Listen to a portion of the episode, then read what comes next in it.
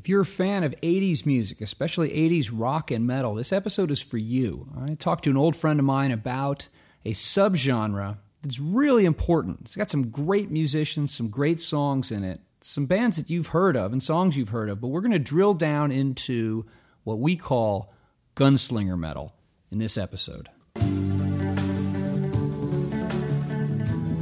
Thanks for listening to this episode of I'll Have to Think About That, a podcast in which we talk about history worth knowing, questions worth asking, and ideas worth considering, all in response to the incomplete education that so many of us have. Well, I am here today with Ed Castillo, a friend of mine from high school, who I have always thought had a lot of interesting perspectives on a lot of different things, but definitely about music. And so I had heard him a while back online talking about this thing he called gunslinger metal. And I had never heard this term before, so I'm going to entirely attribute it to him. He, as far as I'm concerned, is the person who coined it. I have no idea if that's true or not, but it's yours. And so we're going to talk about this, call it a genre or maybe subgenre of metal or hard rock that I really think is worth your listen. If you're a child of the 80s, if you grew up in the 80s and you want to turn back and have a lens to look at that decade's great music and think about it from a fresh perspective, this is for you. If you are so unlucky to not have grown up in the 80s and you want to go back and listen to good music, then this is a great starting point. So that's what we're going to do today. We're going to talk about gunslinger metal. Ed, thank you so much for giving me your time. I appreciate you being here. Of course, my pleasure. I Googled gunslinger metal in preparation for this and learned that there is a metal band called Gunslinger from the UK. Of course, I'm not familiar with. But beyond that, I could not find any description of gunslinger metal. So I may own the Google snippet, as they say. I think you do. Now, question, is this band from England, is this a current band? I didn't get far enough. I just noticed that. So okay. I can't. All right.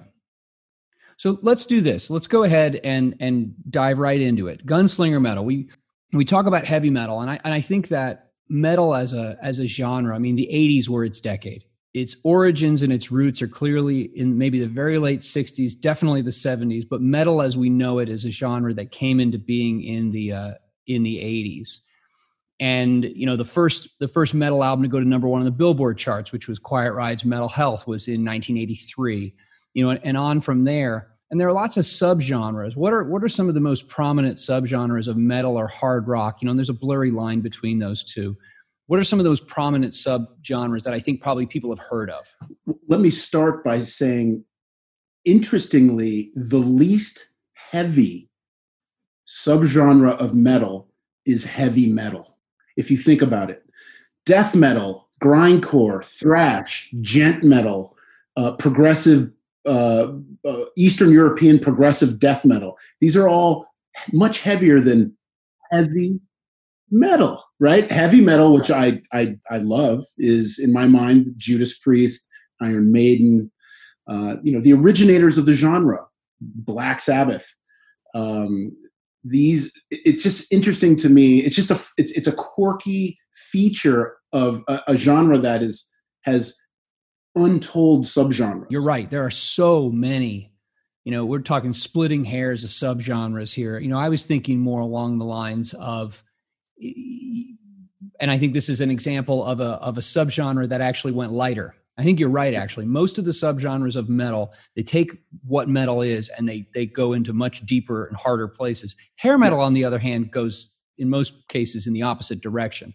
That's a good point, actually. So how do we, because I think it strays more toward mainstream pop, or at least it aims at that audience. And your mainstream pop, I mean, Bolt Thrower is not a mainstream pop band because it's Bolt Thrower. And so, but that's whereas right. Poison, you know, was. But let's talk about what is this thing called gunslinger metal? Okay. And why, what makes it what it is? What are the qualifiers in your mind? And I have three qualifiers that are necessary but not sufficient, each in their own right. But before we get there, you make a great counter argument about to my point about heavy metal and metal, because both glam metal and hair metal, I think you could argue, are not nearly as heavy metal. And that's fair. That's fair. So right off the bat. No, and I think musically they stray more toward hard That's rock right. than say like, you know, they're not Metallica, right. at least classic exactly. Metallica. No, that's fair. That's fair. So these are my conditions, which we can discuss and evaluate. Would you rather define it and then provide your qualifiers, or do you want to throw down the qualifiers and then we can extract and agree? Yeah, on I'm going to go right to the qualifiers. Do it. The first is it has to be metal, and the reason I say that is, you know, Carlos Santana and Al Di Meola are gunslingers par excellence. Those guys aren't playing metal. Now, it's problematic that I start there because we could have a whole podcast on what metal is, and you know there are gray areas. For me, generally speaking, it was the turn away from blues as the sole basis for the music, right? So when I think of go right to the controversial examples. When I think of a band like Guns N' Roses, who I think is an amazing band, I technically don't think of them as metal. They're hard rock. I think of them as hard rock. They're an extension of Aerosmith. They're the next logical step after Aerosmith. But this is where it gets, and I'm sorry to jump to this right away, and I'm already going to one of the classic cases, but I would argue, by my own definition, which I'll finish in a second, there are periods of Guns N' Roses history that count as gunslinger metal. Yeah. You know, you make a good point that this is not a static identity. Right. It's not slapped on a band. You go, that's gunslinger metal, period. I don't know. Maybe there are some bands out there that front to back that they fit the genre. They'll fit these three qualifiers. That's right. But I think you're right that, you know, it's interesting about Guns N' Roses. It's funny that you mentioned them as being a hard rock band and tying them to Aerosmith, which I think is an entirely valid connection. When Appetite came out in 1987, I remember I was in California and I picked up some newspaper and read the local review of Appetite. I had never heard of this band. Yeah. And it was funny because it was a double review. It was a double review. It was Appetite for Destruction and Faster Pussycat's first album. Sure. And I remember that the reviewer disparagingly wrote off GNR as being like, yeah, they have a twin guitar attack that they dream is reminiscent of Aerosmith. But I think your point is really important. And for those folks who are knowledgeable about the technical, the quantifiable side of music, which you are far more than I am, Guns N' Roses is very much rooted in a heavy interpretation of blues. That's right. Whereas Metallica, you go to like Ride the Lightning, is not. And so Scott Ian likes to point out, in his mind, Scott Ian is obsessed. Guitarist for Anthrax. Guitarist for Anthrax. Is like many obsessed with Judas Priest, and he will right. say that's where the genre. And we don't have to get into a debate on the origins of metal because that's again its own topic. For my part, it's Black Sabbath, and they took a turn. They were originally called Earth, you know, and they were playing kind of bluesy rock. But it's that turn away from the blues as the real fundamental, the real foundation of the music. And that's just, I think you're right. I think that's absolutely right. That's what defines it or separates it. So gunslinger metal, first off, has to be metal. It has to be metal.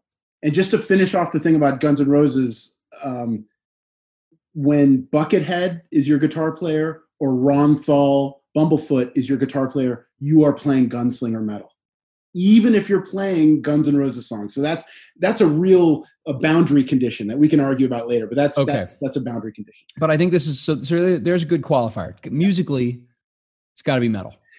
Musically, it's gotta be metal. And the second condition is also musical.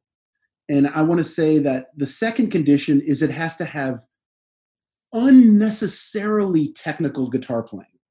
And again, let's talk about Guns N' Roses. Slash is an amazing guitar player. The fact that Slash is not a gunslinger, to me, is a testament to his maturity. He plays for the song. You don't see Slash kind of up on the stage showing off his chops. He plays kind of what the song needs. And that is very much, in my mind, in the style and in the ethos of an Aerosmith, and not in the ethos of a Van Halen, which is the paradigm example of unnecessary technical presentation. The guitar is more equal than the rest of the instruments. It's not one of a number. It is, aside from the vocalist, and maybe even some cases in front of the vocalist, the guitar, yes, the lead guitarist plays a role musically and in terms of like the identity of the band that is much greater, yes, than in another band. I mean, every hard rock guitarist, you know, that has their moment where they come to the front of the stage and they do their solo. But right, that is not the, like, Angus Young bobbing around in his funny little outfit is not the same thing as Eddie Van Halen getting up there and like playing, you know, 1,000 miles an hour. 100%. I'm so glad you brought up Angus, because Angus in my mind is even a better example than Slash of someone who is a ripping guitar player who I love, who I can listen to all day. And in my mind, because of the blues orientation, yep, he's playing super competent, really heavy blues rock. So must be metal, has to have some unnecessarily ridiculous guitar work. And what's the final and then qualifier? Third condition, the third qualifier, which is my favorite, and it makes for some really interesting counter examples or some testing of the rule, is the guitar player has to be peacock-like in some way, either in attitude or visual presentation or sense of self.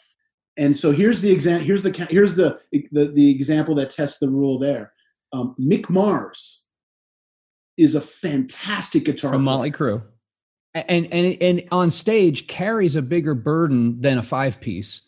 Right. But never, in my experience, presents himself in a peacock-like way. Okay.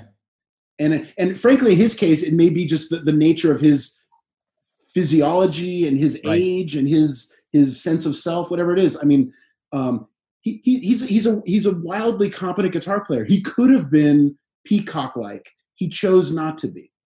And in a way, you're saying peacock-like is there's a narcissism. Yes. A look. I mean, it's Axl Rose, but with a guitar. It's Nuno Bettencourt. Or that. Yeah. Nuno. All right. Nuno's a gunslinger. Nuno. Totally. So we have three qualifiers. So let's go ahead and vet some bands. Yeah. Maybe some bands, and then we can drill down to some songs. Sure. And then at the end of this, what I'd love to be able to do is provide people with a handful of maybe 5 or 6 exemplar songs. Okay. And maybe a few suggestions as to albums that are mostly or maybe even all Gunslinger. Yeah. Metal. Because I really think this will make people's lives better. I agree. People will come out happier on the end if they listen to this rather than like pop music or bro country. If nothing else, if one person listens to Loudness after this podcast, I'll be happy. Can we get them to listen to Easy O? I don't know Easy O. Easy O was a Gene Simmons discovery. They're a Japanese band, and they're this weird combination of like Kiss with all the makeup and theatrics, but they're like Loudness. Oh wow! I'll send you a link. Immediately after this, I will listen to it. I'll send you. Yeah, there's a great bad song called Flashback Heart Attack. Nice. Anyway, all right. So let's go ahead and let's vet some songs, because I think the most granular example of this is going to be found in an individual song. What would you put forward as like an exemplar? And let's talk about how it meets those three qualifiers. I mean, wow, because my impulse is to tell you just like a few guitar players. How about, okay, and we can drill from there. I mean, to me, yeah. Vito Bratta. Oh yeah, of White Lion. Is the ultimate gunslinger. Warren DeMartini of Ratt. Oh my gosh, yes. George Lynch. Uh-huh, of Dokken. And you know, what's funny, my experience is that when people talk about this genre, I think out of respect, they tend not to include Van Halen. But they should. But that's where it started. I mean, that's the ultimate. You know, Eddie was a technically proficient, humble, quiet kid who practiced all day in his room and then got on stage and peacocked all day. And, you know, and is the original and ultimate gunslinger. Yeah. Where do you put Malmsteen in here anywhere? Thank you for asking, because that's a whole. So as someone who grew up playing violin before I played guitar, I've always been committed. I think this one's just for you, Jeremy. I thought about a way to capture this whole. No, I think more than anyone, you'll appreciate this metaphor. To me, that whole subgenre of what some people call the shrapnel guitarist, because there was something called Shrapnel Records that kind of brought this neoclassical, basically the guys who were shredders with no vocalists. Yeah. In the world of gunslinging metal, they are the special forces. They are the most extreme. They are they're a separate. You know, Malmsteen, Tony McAlpine, Vinnie Moore. Yeah. You know, even like an, well, I can't say by my own rules, I can't say Eric Johnson as much as I want to. No, because he's not playing metal. But these are the guys who are so good at gunslinging that they're more than gunslinger. They are the SEAL Team 6 of gunslinging. They transcend. They're of it, but they're not contained within it. They're not contained within it. Okay. Cool. They got the skills. They've got skills for days. They play metal. They like to peacock, but they're, you know, Satriani and Vai. You know, it's just one of their five fingers to play. Right. You know? Yeah, that's a good point, actually, because, I mean, some of the stuff like Vi, Alien Love Secrets, has some just amazing, like tear your face off guitar work. Yes. And yet then it goes to something that's light and pretty. Yeah. Well, they're just masters. And so someone like Vi, more than the others, he gets credit for filling gunslinger shoes. You know, so Alcatraz, I mean, David Lee how Roth, many guitar players in history have had to fill Yngwie's shoes, Van Halen's shoes? There are probably a couple I'm missing, but you know. Yeah, I agree with you on Eddie Van Halen. I mean, it would be silly to leave him out. And he actually is far more within this like sphere of this genre than like you said, like someone like Malmsteen, because this is, I mean, until Hagar joined the band, that was his identity full time. Exactly. So, so Eddie Van Halen, Vito Bratta, and you know, it's tough too with Vito Bratta. He's amazing, but I think he's a fascinating study because most of White Lion's more popularly known songs, in my opinion, are like schlock. Yeah. I have a real tolerance for schlock. You'll find I have a real high tolerance for cheese, but you know, take a song like Wait, right? So the song is kind of cheesy, but that guitar solo is a work of art. Oh yeah. I mean, it's a Larry Carlton level, like reading, like playing the changes, really subtle guitar technique. I've heard a few people interviewed say that Wait is the best metal solo they've ever heard. He's a great example because if you were to just look at a picture of White Lion and hear a couple of their songs, you'd say, this is just puff piece, like glam hair metal. And you go, no. You need to give it a little more time. You need to listen to him because of what he's doing and then watch some clips of them live. And I think you'll see all three of those. As a guitar player, you know, I've been trying to play that guitar solo since the 90s. And good to want something. I know the notes. It doesn't sound like him. It never will. What about, I think a few of these people you mentioned, you know, Nuno Bettencourt is, I think, not as well known as I'd say Warren DeMartini or George Lynch. And this is even if people aren't recognizing the bands they were in. You know, Warren DeMartini was the lead guitarist for Ratt. George Lynch was the lead guitarist for Dokken. I'd like to talk a little bit Warren DeMartini because outside of Eddie Van Halen, outside of like the progenitor or progenitor, however that word is pronounced, of this genre. I think Warren DeMartini is the guy I would put on a pedestal and say, that's him. That's in terms of a, you know, you throw a couple of Ratt songs in front of people and I've heard that. Right. But let's talk about him a little bit. Is there a song that you would isolate from Ratt and say, there's your example? Lay It Down, I think, is one of the top five rhythm parts in the history of metal. Yeah, it's good. Not even to mention the soloing is always fantastic, but Lay It Down in particular, the tone, you know, but I'm reminded when I think of Lay It Down, I'm reminded of George Lynch and In My Dreams. Oh, yeah. That rhythm part also has a real signature, the tone. I mean, at some level, what's really driving, I know enough about these guys to know their personality to make the peacock inference. But if I was someone who's trying to analyze this, who came to this naive and knew nothing, I think the first thing you'd notice about Lynch and DeMartini is their tone. Yeah. And it's hard to, you know, people talk about tone all day. There's something about the growl of their tone, the kind of the mid-range. There's something, and these are guys who famously are playing through big rack mounted, you know, it's a very unnatural guitar tone.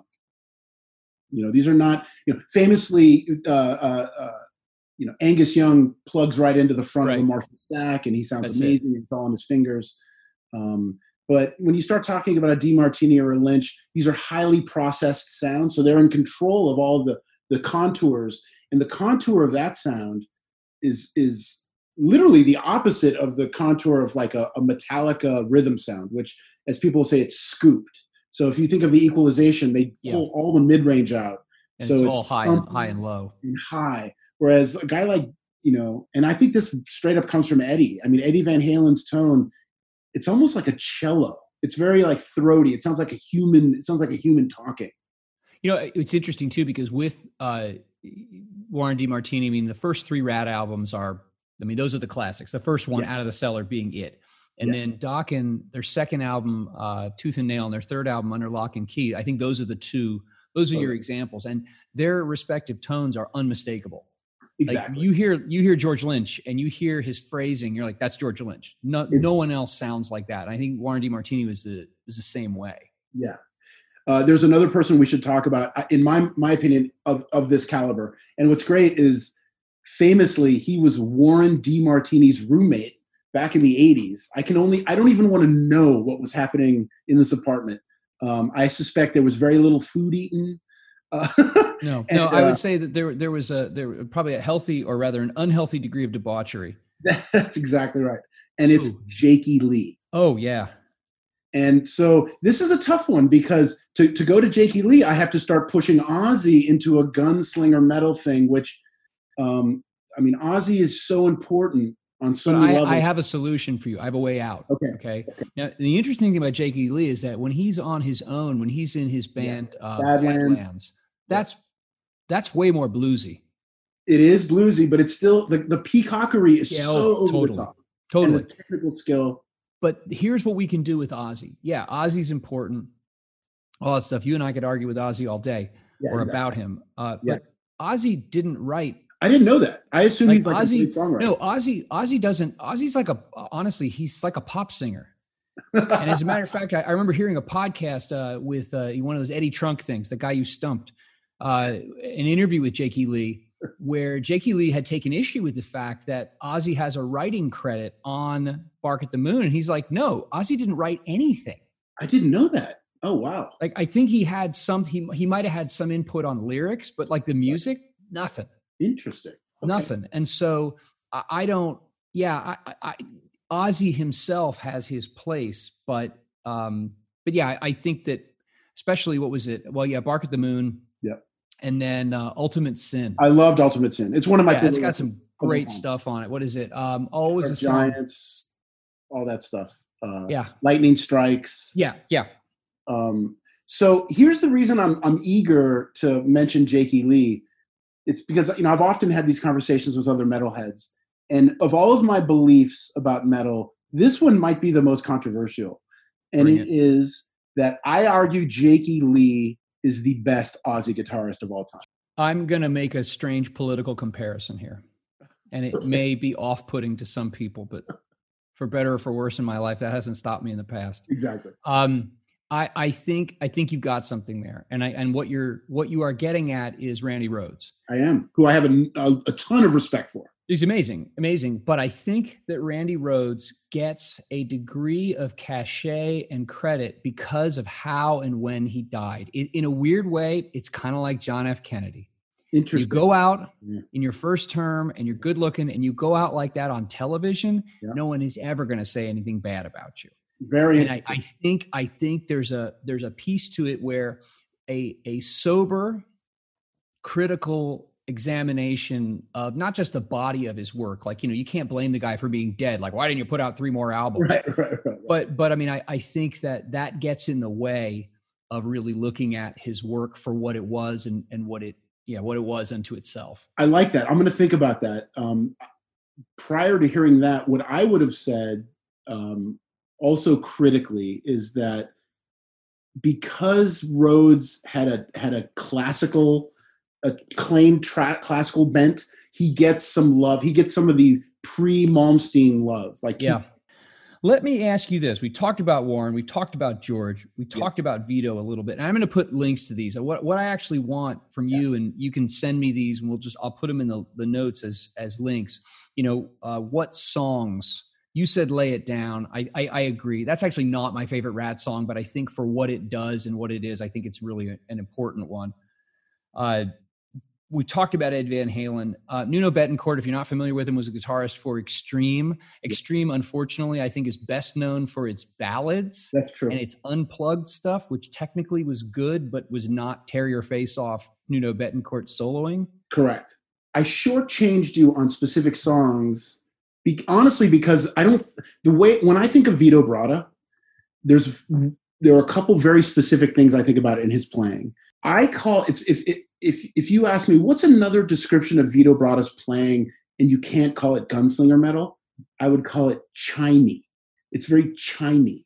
And what I mean by that is a lot of free-ringing natural and artificial harmonics that, unlike someone like Billy Gibbons, who, you know, the guitar player for ZZ Top, who's an amazing pinch harmonic guy, where he uses the way he holds the pick and the way he hits the string to accentuate specific notes. Vito Bratta, like Eddie Van Halen, will let those artificial harmonics or natural harmonics become part of the melody of the song. Like ring in the background? Is that what you're saying? Yeah, they kind of ring in the background into a chord. And I could send you very specific examples that, like, when I hear them are just so beautiful that I'm like, it's exactly what I'm looking for in, like, rhythm metal guitar playing. And let me jump in here on this, because I think this is important regarding, you know, metal in general, but this genre, because there is a floor beneath which a guitarist really can't go in technical ability and be a gunslinger. And you and I talked about this before as we were setting up this interview, that C.C. DeVille and Poison don't rate. And not because C.C. DeVille is not like a fun, you know, drink a can of Natty Light kind of guitarist. He's just not that good, like, technically. Perfect example. And I think that what's important here is that, and this gets overlooked, and as a metal fan, this annoys me. It gets overlooked because oftentimes metal is written off as being like, well, it's just like, it's garbage music. And along with that, like, lyrically it's trash and musically it's trash. It's just some kid with an overdriven amp and a sneer. No, some of these guitarists are incredible musicians, and they're writing really complex pieces and still playing them in a way that exudes so much heart. Like, there are some places where I don't know what you would say about John Petrucci. Oh, love John Petrucci. But I don't think he's a gunslinger. No. He's not a gunslinger. And there's actually a lot of Dream Theater that for me is like the soul gets lost in the math. Exactly. And that's what I love about it. That's what I like about it. Well, yeah, I mean, but if that's what you're listening for. But anyway, my point to the listeners is, this is, some of this music, especially this subgenre, this is really technically proficient music. This is from guitarists who really knew their instrument and their craft and were able to channel their creative urge through those strings in ways that, you know, Kurt Cobain never could musically. I mean, we could talk all day just about that. That was very provocative what you said, because I have a lot to say about that. But to your point, I couldn't agree more. To your point about the musical presentation, what I'm reminded of, again, as someone who started playing violin in 5th grade and played violin before guitar, is, you know, the original gunslinger. By my own rules, we can't call him gunslinger metal because he's not quite metal, although it was very metal for the time. Was Niccolo Paganini. You know, the Italian violinist and composer.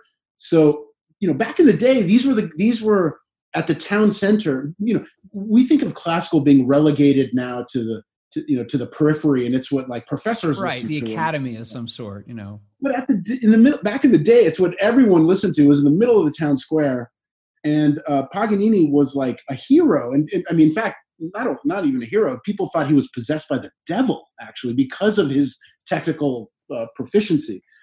So to me, gunslinger metal is just a continuation of that. You've seen Sam Dunn's Metal: A Headbanger's Journey, correct? I have, yes. Yeah. He's amazing. Outstanding. And I'll put a link to that. It's a documentary done by a Canadian anthropologist and metalhead about metal and the evolution of metal and the fragmenting of and the different, the subgenres and things like that. And he goes into a lot about the history of it as related to classical music. I think you're absolutely right. And again, if you don't know that connection, if you don't recognize that in hearing, you again may fall prey to that cheap line of like, well, this is just a mouthy 18-year-old in a T-top Camaro. Exactly.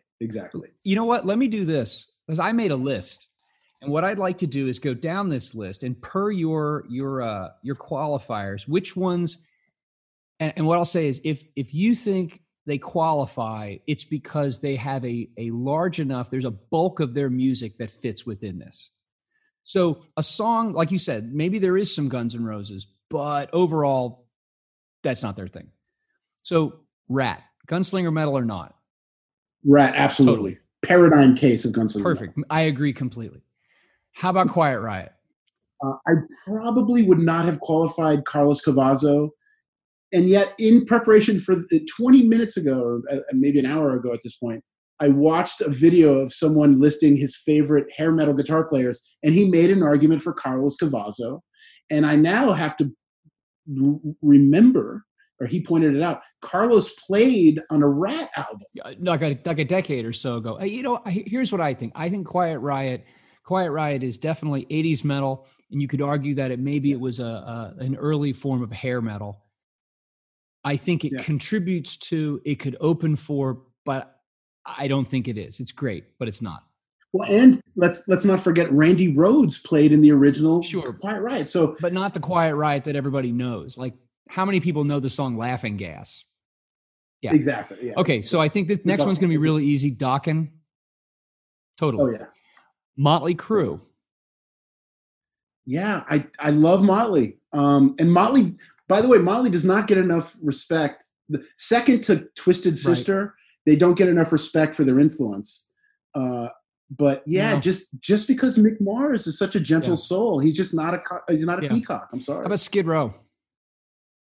Yeah, Skid Row's a great example. I love Skid Row. I have a lot of time for Skid Row, and and to me, yes, they qualify as Gunslinger metal. Yeah. So in other words, what we're saying here, folks, is that if the band writes schmaltzy ballads, that's not a disqualifier. 100%. How about Bon Jovi? Because Richie Sambora's got the chops. Great player, tasty player. They write amazing music. It's Peacock 2000. Yeah, I'll say yes. I'll include them. You know what, though? I think that they less than Ratt. Theirs is more of a song-by-song thing. Well, and they have their current guitar player is a big Gunslinger. I forget his name, Jimmy. I'm not familiar with basically, it's Slippery When Wet, and that's it. Me. The new guy is one of those LA session guys who's a great player. I forget his name. My apologies if anyone listening to this knows him. Z. He has one of those names that is alphabetized, like Jimmy Z or something. I forget. God, okay. How about David Lee Roth as a solo artist?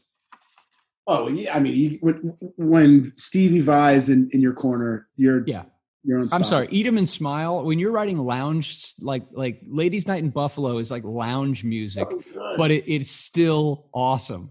Yeah, it's basically or like Tobacco Road. Oh my gosh, that was my example. Tobacco Road is their is basically. I don't know if he consciously did it, but I read it as Vai's answer to Ice Cream Man.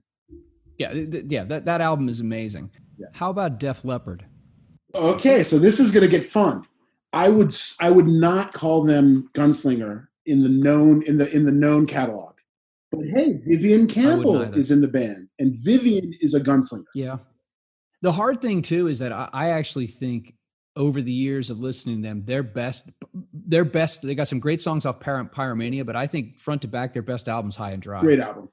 Because there's a rawness to it and like a hunger in it that's not in the very processed. You know what I heard once? Here's a little bit of a gee whiz for you. Yeah. That High and Dry is the last album with live drums. That Pyromania, actually, Rick Allen programmed the drums because he was so anal retentive about timing and tone and sound that it's his composition, but he programmed. It is a drum machine that you're hearing on Pyromania. So the last live drums were on High and Dry. I didn't know that. I could see that. I could totally see that. And Mutt would be totally cool with that because Mutt is a freak. Yeah. All right. So how about Firehouse? Firehouse is another one of those bands that I should know better. I know their reputation. I just don't listen to Firehouse. Yeah, I'm on the fence. They were definitely late 80s, early 90s. Cody, is that definitely guitar player? I forget his name. I don't even remember his name. All right. So GNR we've already addressed. How about Kix? With classics like Blow My Fuse. Yeah, I don't know Kix well, but I will. Yeah, no, I'm going to put them under hair metal. Can we talk about Kiss? Because Kiss is a weird example. Kiss is a really weird example, but you know what? By your definition, I think no. The classic Kiss, I agree, is not Gunslinger. But when you get Vinnie Vincent involved, that is. Oh, I have the Vinnie Vincent invasion on the list. Oh yeah, that's Gunslinger. That is totally. You know, actually, I'm going to say that there is a subgenre of Gunslinger metal, and that is wanking metal, because that is what Vinnie Vincent invasion was. It was like, I'm going to get up here and I'm going to play with this. I'm not going to play this instrument. I'm going to play with it in front of you for a while, and you're going to like it. Over the top. I mean, Vinnie Vincent playing is so preposterous. Oh, I'm going to put Boys Gonna Rock. I'm going to put a link to that. And if you haven't heard this song, you need to listen. You need to watch the video all the way through to the end. It's like glorious. Everyone accuses Yngwie Malmsteen of masturbating with his instrument. No. It's not in the same universe as... Not even close. All right, here's my next question. Night Ranger. Oh, such a great question. Oh, this is such an important historic question. Because Brad, of course, he's one of the premier gunslingers, Brad Gillis. When Ozzy Osbourne brings you in to play on a live album, you are a gunslinger. Yeah, I'm gonna. That first album, Dawn Patrol, There's a lot going on underneath the surface. I love Night Ranger. By the way, they're the first. When I was 11 years old, my family and I were driving in Austin, Texas, and we saw for the first time in my life, like a big tour bus outside of a restaurant. I got them to stop the car. It was a place called Katz's Deli in Austin. They stopped the car. I ran inside and met my first rock stars, and that was Night Ranger. Really? They were very nice to me, too. Yeah, they were very cool. They were. Let's go ahead and go to the next one here. How about Tesla? Oh, I love Tesla. Yeah, I'd give them Gunslinger. Yeah. I mean, if for no other reason, you have to give them tip the hat for just the content of... Modern Day Cowboy. I mean, that's a gunslinger song. I love USA USSR with their six guns at their side. I mean, it's look, that's a cheap way to get in under the gunslinger by mentioning gunslingers. That I can live with. Any song that references the Soviet Union. Yeah, yeah, no, I think I saw them live actually in '87. They opened for Def Leppard in here in Tucson, and I remember both their guitarists were just amazing and brought something very different. Great player. How about, I can't stand this band, but he's a great guitarist. I can't stand it. Mr. Big. I love Paul Gilbert. I mean, I'm obsessed on so many levels. I mean, he's from Greensburg, Pennsylvania, which means nothing to anyone except that's where I got married. So I have a special connection to that part of a small town outside of Pittsburgh. He is friends with a close friend of mine who lives in Portland, and I understand, and I've learned that he's as cool as I thought he was. He's just a very smart, humble, great player. And if anyone, it's funny, of all the recommendations, I haven't made any recommendations. The biggest recommendation I would make so far is he has a series of video vignettes on YouTube called Scarified, which was the name of one of his songs when he was with Racer X. And it's basically, they're like 2-minute videos, and they're all about him like growing up and getting, you know, how he did his first auditions, how he got into GIT, how he, you know, he's a really like smart and honest and open person. He seems very unlike the music industry to me. He's just kind of a cool, smart, and I can understand why you don't like Mr. Big. That's but fair. Is he a gunslinger? Where was Mr. Big a gunslinger band? Ooh.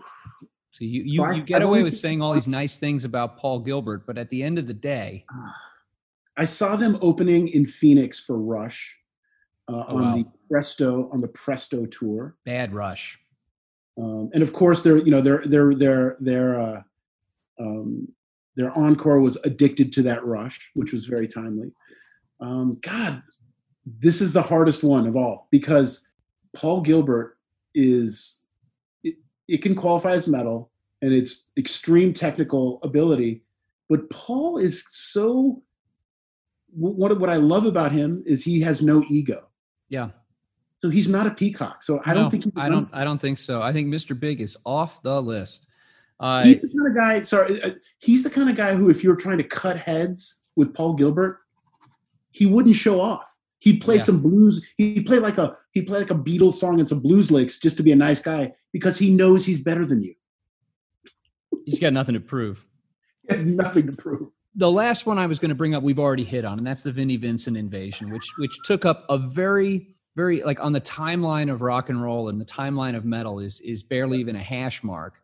But if you want a great example of just ridiculous over-the-top guitar wanking, all right, let's see. So we have some qualifiers here. We have a list of bands that we've said yay and nay. I'm going to put links to a couple of these songs because I think you'll see it. I think in listening to and maybe some of these videos, watching them, you'll see what makes this different. I'm not going to put a link to like a Poison song in there. Not that I have something horrible against Poison, but I'm just not. That's not what this is about. But I think if you were to go listen to something that's way more in the vein of hair metal, like Poison or Warrant, you will hear the difference. And you will most certainly in the performances, you'll see the difference because there's a huge difference between Ed Van Halen coming to the front of the stage and playing Eruption and C.C. DeVille swirling around in circles playing chords. Yeah, I've got one that we've missed. Got a gem for us. I can't wait to see your reaction. Reb Beach, Winger. Oh, Winger. He is such a good guitar player. And look at the wagon to which he hitched himself. They play metal, technically, and it is, I know. Reb is a monster. He's so good. I can't leave this conversation without invoking Reb Beach. Okay. I'll find something, or if you've got a good example for him. And that's a tough thing too. I mean, you're right. I mean, there are a lot of these guys who are really amazing, but you know, depending on what band they're in or depending on what they were putting out at a given point in time, that doesn't necessarily mean they were always playing to their potential technically or playing to the outer edges of where their ego pushed them. Well, and Reb was just trying to get in a big band, you know, so to that point, by the way, one of my favorite anecdotes to go back to Paul Gilbert, and you're going to love this, just because I'm sure you hate this song, you know, Be With You, their big hit. So you listen to the lyrics, it's awful. You're like, let's just line up for Sweaty Betty here. That's horrible. Well, okay. I just want to be the next to Be With You. You know what? I'm going to interrupt. That's like the horrible, that Cheap Trick song, I Want You to Want Me. Listen, I want you to want me. I need you to need me. I'd love you to love me. That's just like weird codependent narcissism. Like, I don't want anything for you. I just want you to like bathe me in your adulation. It's horrible. One of the best rock songs of all time. You'll love this anecdote. And it comes from Paul Gilbert in one of his humble little videos. And he said, I'm paraphrasing, but he said something like, most of you are watching this video because you know me from Racer X and you're a guitar, you know, nerd. And most of my music is like that. But sometimes I just need to buy a house. And that's when I wrote Be With You. you know who Chuck Mangione is, right? Of course. Yeah, Chuck Mangione, wrote the song So Fine. That's what it's called. Yep. And that's like the only song that mainstream audiences know from Chuck. So Good. So Good. Is that what it's called? I think it's So Good. Oh, well, whatever. I'm sorry to interrupt you, please. But I have to play this card. The reason I know it's so good is I was once walking around the block in Brooklyn and I saw a copy of it sitting on the ground and I took a picture of it. It was like in the kind of the ghetto, like there was spray paint behind it. And it looked beat up and it was sitting on the ground. So I took a picture of it, I posted it, and I wrote, "That's tough, Chuck." And then Brett Boyd, our friend Bretton Boyd, immediately responded under me with, "So Hood." And I think it's So Good is the name of the song. Okay. But I could be wrong. I will confirm that. But here's an interesting thing. And this is to go off what your comment from Paul Gilbert. Yeah. Chuck Mangione was asked in an interview, this was years ago, like, do you ever get sick and tired of playing that song? And he said, never. He's like, that song bought me houses. It's taken me around the world a bunch of times. It put all my kids through college. I will play that song for anyone who wants to hear it. So that's I live a few blocks from Michael Bolton, and if you don't think I want to meet him, you're crazy. Well, what you need to do, if you ever do get a chance to meet him, you have to ask him about his first couple albums when he was trying to be David Coverdale and John Bon Jovi. Before he started stealing music from black guys and becoming a crooner. I don't know. Have you ever seen those videos? I haven't, no. Oh, I'll send you one. They hurt. It's honestly, it's like, wait, you're trying to be David Coverdale before there was a David Coverdale of Whitesnake. This is good. I think that we've got a lot of good information. I'm going to put a bunch of links in the notes so that people can go ahead and reference this stuff and listen to it. Yeah. Thank you so much for your time. Dude, my pleasure. Absolutely. You know, I think we need to get together again and like we need to talk about like death metal or power metal or something like that. I don't know. Happy to talk about any and all. There's a lot beneath the surface that America needs to know. There is. And I have to say, it's true. At the outset, you said 80s was the decade for metal, and that's true, but I'm happy. It warms my heart how well metal continues to do. It's thriving. Yeah. I really think it's thriving, so happy to contribute in some way to that thriving. Excellent. Well, I will have this up soon. I'll send you a link, and again, thanks so much. There you go. Horns up. Horns up. Great to see you, brother. Thanks for listening. You can leave feedback at my show site, which is thinkaboutthat.podbean.com. You can also subscribe there. I'd appreciate that. And share this out to anyone you think would be interested in listening. Have a great day.